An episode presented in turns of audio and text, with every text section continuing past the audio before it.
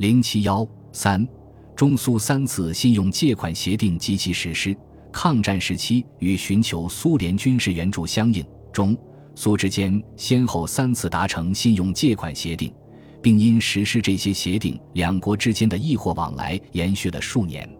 如前所述，中苏在抗战爆发前夕接洽中，双方就已经提到过，苏方将向中国提供信用贷款，帮助中国获得军事物资，中国可以苏方所需的农矿产品偿付。待到抗战爆发，杨杰、张冲赴苏联进行具体交涉时，苏方曾要求中方全部或部分支付现金，中方则反复申述确实无法以现汇支付所订购的军品。苏方表示谅解，但希望中方尽量提供金属原料，并以农畜产品补充。双方很快确定以信用借款的方式解决中国在获得苏联军事物资过程中的现金困难。第一次信用借款系于一九三八年三月一日达成，借款额为五千万美元，年利息率为百分之三，自一九三七年十月三十一日起计息，即按苏联开始向中国提供军用品的日期计算，但还本期是从一九三八年十月一日起开始还本，五年还清。这样，从动用到清偿的实际年限为六年。鉴于中方需订购的军事物资价款巨大。遂于同年七月一日，即第一次信用借款协定达成仅四个月后，双方又达成了第二次信用借款协定，借款额也是五千万美元，利息率百分之三，自七月一日起计息，还本则是自两年后的一九四零年七月一日起的五年，借款的实际期限等于七年。然而，这两次信用借款达成之时。双方并没有在协定上正式签字。首先是对于借款协定的具体条款文字，双方都有一个审核认定过程。直到一九三八年七月十一日，苏方才通知中方，对于两次借款协定草案审查完毕，待中方认可后便可签字生效。到八月初，苏方又要求国民政府为在莫斯科的中方代表出具专门的全权证书。为了节省时间，尽快完成两份借款协定的签字，经苏方同意，中方采取了权衡办法，即国民政府方面把两次借款的两份全权证书送至在华苏联大使馆，再由苏联大使馆转报苏联政府。得到苏方同意后，中苏第一、二次信用借款遂于一九三八年八月十一日签署。代表国民政府在协定上签字的是业已成为新任驻苏大使的杨杰，代表苏方签字的是对外贸易部长米高扬。一年之内达成的这两次信用借款总额达到一亿美元，对于缓解当时中国获取苏联军需物资的支付压力有较大的作用。一九三八年十月的广州、武汉失陷后，抗日战争进入相持阶段。中国政府必须从苏联获得更多的外来军需装备，这也就意味着在支付方面，中国必须与苏方达成新的安排。一九三九年四月，立法院长孙科以国民政府特使的身份再次抵达莫斯科，谋求进行第三次信用借款。蒋介石十分重视孙科这次使命，希望从苏方新获得一点五亿美元的借款总额。五月十三日。孙科分别会晤了斯大林、莫洛托夫和弗罗西洛夫，苏方原则同意按照中方的要求提供第三次信用借款，数额为一点五亿美元。五月十五日，孙科与米高扬就借款协定的各项条款，包括数额、动用期限、利息率、偿付期、偿付方式等，达成基本的谅解。此后，双方进一步具体落实各项问题。一九三九年六月十三日，中苏之间在莫斯科正式达成了第三次信用借款协定，由当时正在苏联访问的国民政府特使、立法院长孙科代表中国政府签字，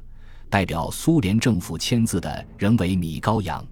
这次借款数额达一点五亿美元，年利率百分之三，自一九三九年七月一日起计息，自一九四二年七月一日起的十年内还本。借款实际期限为十三年，这三次信用借款总额达二点五亿美元，均由孙科、米高扬分别代表两国政府签署。根据借款合同的规定，三次借款均用于向苏联购买工业品及设备之用。中方以向苏方出售农矿产品的方式抵偿债款，这意味着中国在获得已经签约的苏联军事物资的支付压力得到了较大缓解。然而，上述三次信用借款的动用情况不尽相同。一九三九年底爆发的苏芬战争，一九四一年苏日中立协定的签署，都使中苏关系蒙上了阴影。一九四一年六月又爆发了苏德战争，在新的局势下，苏方终止履行业已达成的借款协定，遑论提供新的借款了。战时，苏联向中国提供的三次信用借款共两亿五千万美元。按照结算日期，中方实际动支共九批。进一步分析可看出，第一次和第二次信用借款，苏方均全额供货，中方全额动支。第三次信用借款合同定额为一点五亿美元。一九四一年苏德战争爆发前，苏方交货七千三百一十七万五千八百零九美元。战争爆发后停止交货。这样，至一九四一年六月，三次借款，中方共动用一亿七千三百一十七万五千八百零九美元，所动支的款额均由国民政府军事委员会向苏方购买军火和军用品。中国对于苏联三次信用借款的实际动用总额，其相应利息总额为两千八百六十万零三千八百九十七点一三美元。中方以苏方所需的农矿产品抵偿借款本息。自一九三八年到一九四五年十一月底，已向苏方交付农矿产品价额达一亿三千一百零一万六千二百七十一点一一美元，上欠本息七千零七十六万三千六百二十六点零二美元，实际上已经清偿了第一、二次借款的本息，第三次借款则正在清偿中。根据苏方的要求，每年应偿债额中，农矿产品各半分摊。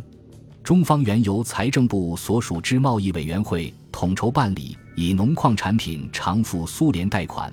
后矿产品易货偿债事宜改由资源委员会主办，农产品则由贸易委员会交所属之复兴公司具体办理。